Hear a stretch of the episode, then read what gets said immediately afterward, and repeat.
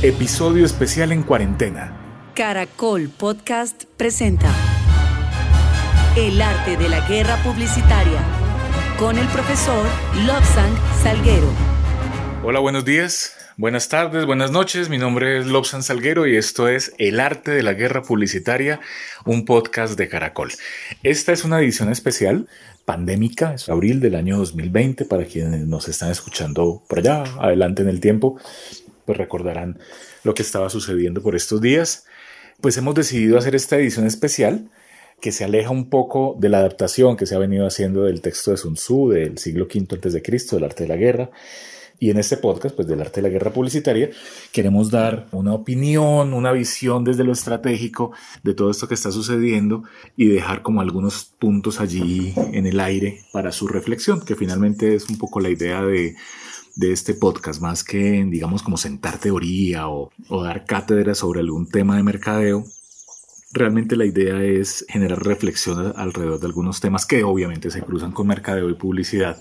Y digo obviamente pues porque el podcast se llama El arte de la guerra publicitaria, entonces en algún momento tendrá que hablar de publicidad. Arranco con lo siguiente. Hace varios años, Aquí en Colombia, en una campaña presidencial, el eslogan que se utilizaba es Bienvenidos al futuro. Era Bienvenidos al futuro. Y recordaba esto porque es una frase, digamos, muy de cajón, incluso en publicidad que nos dicen el futuro es hoy, el futuro está en tus manos, bienvenido al futuro, trabaja por tu futuro. Pues resulta que de un momento a otro, y pensando en H.G. Wells o pensando en George Orwell con 1984 o pensando en Ray Bradbury con Fahrenheit o pensando en Philip K. Dick con muchas de sus obras o en el mismo Asimov, pues yo tengo la sensación, yo no sé si a ustedes les pasa lo mismo o les pasó lo mismo dependiendo del momento en que estén escuchando este, este episodio, que el futuro llegó. Y no hay carros voladores y no hay teletransportación, pero nos llegó el futuro distópico que muchos libros, muchas historias, muchas películas malas y buenas las películas de, de, sábado por la tarde que uno ve como porque no tiene nada más que hacer. a veces parece que esta realidad se enmarcara en eso, en una serie de acontecimientos extraños e hilados allí de una manera un poco caótica. Bueno, quién sabe a dónde llegaremos. Usted que nos está escuchando por allá, quién sabe en qué año o en qué mes, seguramente va a decir, claro, lo que pasa es que no se habían dado cuenta que lo que iba a pasar era tú, pero por ahora no sabemos. Entonces digamos que todas estas frases del futuro lo que hacen es ponernos un futuro muy lejano, pero realmente pues como les decía, el futuro de una manera u otra llegó. Y hay una cosa que es compleja y es que por, por este tema de la aldea global y de Internet y de las redes sociales, eh, hay mucha gente que está hablando, por allá está sonando mi perrita. Eh, qué buena compañía las mascotas por estos días, por cierto. Muy buena compañía.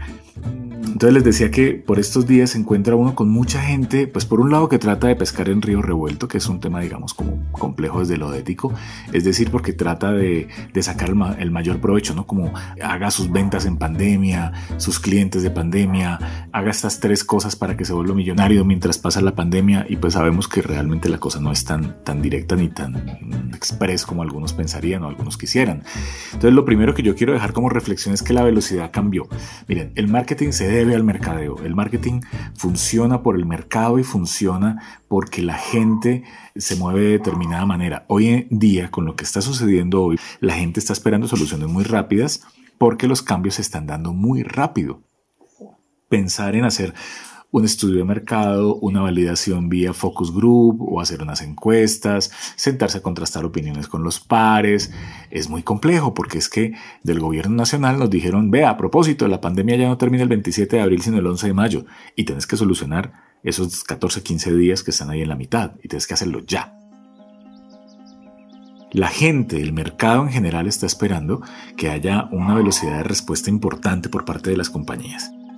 Esto hace que a usted le obligue a pensar en esa frase pues de los abuelos que el tiempo es oro y este momento se necesita ser muy, muy ejecutivo o ejecutiva con lo que está planteando. O sea, el proceso de la reflexión por la reflexión, esa reflexión larga, repetitiva, que a veces en las empresas por temas burocráticos se daba, ya no, ya no se puede, ya no se puede. Porque entre otras cosas, en este momento tenemos una conexión muy importante a nivel de sensibilidad. ¿A qué va esto? Estamos sensibles.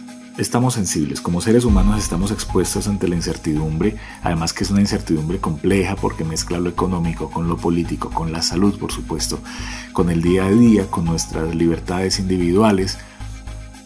Y esto hace que como consumidores necesitemos apoyo, cariño, protección por parte de las instituciones. Pero digamos que de alguna manera se ha venido configurando que eh, las, las empresas, las corporaciones, como llaman en Estados Unidos, también de una manera u otra son instituciones que nos salvaguardan. Es decir, si, no sé, si McDonald's sacara un aviso que dijera el mundo está por terminar, los queremos mucho y esperamos que este fin del mundo los eh, coja en familia, uno dice, miércoles, realmente la cosa está complicada. ¿Por qué? Porque yo le creo a la publicidad de una manera u otra cuando uno comienza a ver la publicidad en un tono muy positivista, en un tono muy de sí, podemos sacarla adelante, trabajemos juntos, vamos a ser fuertes, hemos sido fuertes antes, lo seremos ahora, es porque realmente esas organizaciones o las empresas o las instituciones están entendiendo que los consumidores necesitamos apapacho, necesitamos cariño, necesitamos un poco esa cercanía para, para sentirnos seguros, sentir que nos están cuidando. En este momento las empresas deben hacer un giro, sí o sí, hacia las personas. Si lo ponemos en una pirámide de prioridades, las empresas tradicionalmente van como ganancias, primero, segundo, las personas y tercero, el planeta. Y eso pues con todo el tema de los últimos años de calentamiento global, etcétera, etcétera. Sin embargo, la empresa que le deje ver a sus consumidores que su preocupación son los ingresos, que su preocupación es lo monetario únicamente o vender cosas únicamente, es una empresa que va a tener una respuesta negativa por parte de los consumidores, porque el consumidor en este momento está diciendo, cuídeme. Después hablamos de plata, por ahora cuídeme y acompáñeme en ese proceso. En este momento necesitamos estar muy muy conectados con lo que sienten los consumidores. Y lo otro es que tenemos que demostrar transparencia y debemos demostrar lo que decía por allá Benedetti, ¿no? O sea, que no hay farsas, no hay una cosa pues como, como mentirosa entre, entre los dos en nuestra relación. Lo que necesitamos en este momento es muchísima transparencia, mucho análisis del Big Data. Muchísimo. Este es el momento para hacer análisis de Big Data. Este es el momento para hacer buen uso de las herramientas humanistas, de la sociología, de la antropología, de la psicología. Este es el momento para entender cómo funcionan los inconscientes colectivos. Aquí es cuando las compañías realmente necesitan encontrarse con una serie de conocimientos que le permitan entender cómo funciona la cabeza de la gente, porque estamos en un momento en que muchas cosas en cuanto a la segmentación se borraron. Los clichés, los estereotipos cambiaron. Los consumidores están cambiando y ese es el momento en que tenemos que reescribir la historia del mercadeo a partir de la observación. Lo que pasa es que va a ser una reescritura muy emborrador, dado la cantidad de cambios que se están dando y la velocidad con, las que, con la que están sucediendo. Entonces, digamos que ahora estamos como conminados a escribir muchos borradores basados en lo que está sucediendo. Si lo llevamos rápidamente al tema de estrategia militar, pues yo tengo que estar muy pendiente de los cambios que hay en el clima, los cambios que hay en el ánimo de, los soldados de mi, de mi adversario para poder tomar decisiones. En este caso, ante esta situación, piensen por un momento en un general que está en el campo de batalla y se comienza a dar cuenta que la población a la cual se debe, porque pues recordemos que los, los ejércitos se deben al pueblo, la población a la cual él se debe está cayendo enferma. ¿Cuál será la decisión en ese momento del coronel? ¿Qué haría usted? ¿Usted resguardaría su ejército para que no se enferme? ¿Usted sacaría el ejército para apoyar a la comunidad? ¿Usted aprovecharía para invadir, eh, no sé, eh, otras comunidades enemigas que estén enfermas? ¿Usted qué haría? Esa es una pregunta que es importante que se haga, porque finalmente de allí va a depender también de, ese, de esa aproximación, de ese acercamiento al mercadeo o al mercado va a depender también lo que usted va a hacer en este momento. Y lo otro es, de una manera u otra, hay muchas marcas que se han tomado mucho tiempo en reaccionar. mucho tiempo. ¿Por qué? Porque estaban esperando, pensando en, no, esto va a pasar, esto se va a quitar, y ya nos podemos dar el lujo de hacer lo que decía el eh, Fito, de estar al lado del camino viendo el humo mientras todo pasa. O sea, este es un momento en que las compañías deben involucrarse. Y creo que en este pedazo tenemos que hablar de involucramiento. Las empresas deben involucrarse con lo que está sucediendo pero hay una cosa aquí muy interesante y es que a nivel de gerencia estratégica se habla de los stakeholders. Los stakeholders son toda la comunidad que hay alrededor de una compañía y tiene que ver con el personal, pero la familia del personal también es importante, de los trabajadores. La cadena de producción, pero entonces toda la gente que está alrededor de la cadena de producción, los transportadores y todo lo que pasa alrededor de los transportadores. Este es un momento en que las compañías tienen que involucrarse de manera plena con todos los stakeholders, con la comunidad que los rodea porque es la única manera en este momento de actuar, de una manera comunitaria, comunal, buscando el beneficio de todos, porque pues en el momento en que estemos todos bien, pues vamos a poder salir más rápido de esta situación, tomar medidas para que la economía no regrese seguramente al punto en que estaba, pero que sí tenga un paso hacia adelante, que comience a caminar que eso va, a suceder en algún momento. Entonces aquí no nos podemos olvidar, como decían los abuelos, que obras son amores, ¿sí? Es decir, hay que hacer cosas, no solamente decir, oh, sí, yo te apoyo, no, ven y yo te demuestro mi apoyo con esto, ¿ok? Y por supuesto que es muy importante ya a nivel corporativo estar monitoreando constantemente la situación global, pero digamos no del mundo, no de lo que está pasando en, no sé, en, Corea o lo que está pasando en, en, Chernobyl, sino que por supuesto que es importante por tener allí el radar de lo que sucede en lo macro, pero es muy importante estar en contacto con tus trabajadores y que los trabajadores puedan tener un punto donde puedan eh, poner esa información que pueda existir un, un acopio, eso se llama un SharePoint, SharePoint, como un punto compartido, donde pueda los trabajadores y todos los empleados de la compañía y los proveedores ir depositando información. Es decir, vea, yo creo que si eh, le ponemos un poco más de aderezo, se nos puede volver muy líquido y se puede regar en los domicilios. Entonces, hagamos un aderezo más espeso, por ejemplo. Eso podría salir de una inquietud de un domiciliario perfectamente y podría afectar toda la cadena de producción hasta llegar a ingeniería de alimentos. Y en ese proceso, pues bueno, hay que tomar una decisión, hacer la salsa más espesa para que en el domicilio no se riegue o mejorar el empaque. Si en este momento yo tengo la cadena asegurada y le permito a todo mi equipo tomar el liderazgo y mostrar que son capaces, ojo con esto, mostrar que son capaces en todos los niveles de hacer un cambio, de ser significativos para la compañía, lo que voy a tener es una cantidad de, subniveles que están empoderados. Yo sé que la palabra empoderamiento, digamos que se ha sobreusado últimamente, pero este es el momento para que el liderazgo se descentralice. Hay que empoderar los nodos de liderazgo, entre otras cosas, porque si el liderazgo está centralizado y por alguna razón ese líder cae, se enferma, se debilita, pierde vigencia, toda la organización puede temblar en la medida en que yo tenga el liderazgo descentralizado y que tenga diferentes puntos en los cuales estas personas puedan tomar decisiones pequeñas, allí voy a ser un poco más poderoso. No nos puede olvidar que la sabiduría está debajo de cada piedra y en el canto del más pequeño de los pájaros.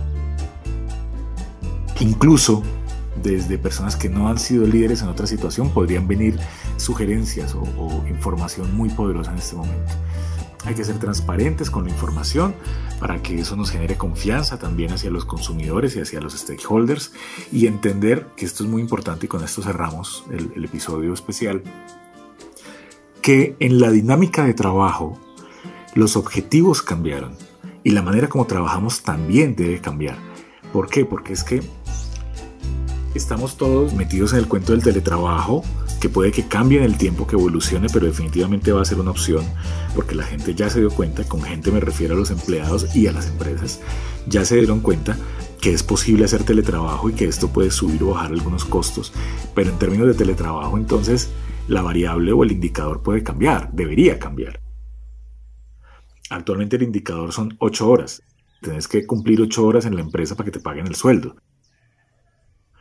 Si estoy en mi casa, ¿También debo trabajar ocho horas o debo cumplir proyectos? ¿Cuál es el indicador corporativo, el indicador estratégico con el cual yo voy a medir a mi, equipo de trabajo? Le voy a decir, tenés que trabajar hasta las 6 de la tarde y luego sí tenés derecho a sentarte con tu familia, ayudarle a hacer cosas, a involucrarte con el tema doméstico de la casa o simplemente desconectarte y ver, no sé, una serie o lo que sea. O voy a hacer un giro y voy a cambiar a una medición, a un indicador por objetivos.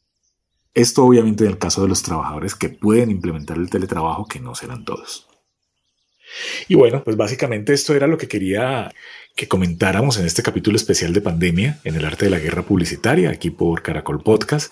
Si usted tiene algún comentario, si usted tiene alguna cosa de la que quiera hablar en este momento, es muy fácil hacerlo porque se puede comunicar conmigo, Lobsang Salguero, directamente a través de Instagram en un mensaje directo como arroba Lobsang.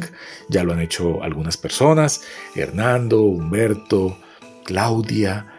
Jason nos escribieron preguntando cosas o comentando que les había gustado, que les había parecido. Incluso tenemos un oyente en Guatemala, qué rico poder encontrarnos con gente de Guatemala. Hay una persona que nos escribió que nos decía que había estado en una maestría en Japón tal vez, o en China, no recuerdo. Ahí sí, acuso de ignorancia. En uno de esos países que había estado haciendo un MBA y que dentro del MBA le habían, digamos que tener una materia que era meditación entonces, qué interesante que se incluya la meditación como una herramienta para los gerentes, ¿no? Finalmente, los que hacen meditación o los que hacemos meditación sabemos de lo importante que es eh, tener esta práctica y hacerlo para el equilibrio personal y pues también para subir eficiencia, bueno, para mejor, una mejor calidad de vida desde lo profesional y desde lo personal. Entonces, muchísimas gracias a las personas que nos han escrito, muchas gracias por las palabras, también por las correcciones, entre comillas, o, o vean, porque es que este tema creo que lo hubiera podido manejar de esa manera. Bienvenido todo eso, bienvenido. Muchas gracias. Esto fue el arte de la guerra publicitaria en Caracol. Mi nombre es Lobsen Salguero y nos escuchamos en otro episodio. ¿Vale? Chao, gracias. El arte de la guerra publicitaria. Caracol Podcast. Encuéntranos en Instagram como arroba caracolpodcast y envíanos tu mensaje.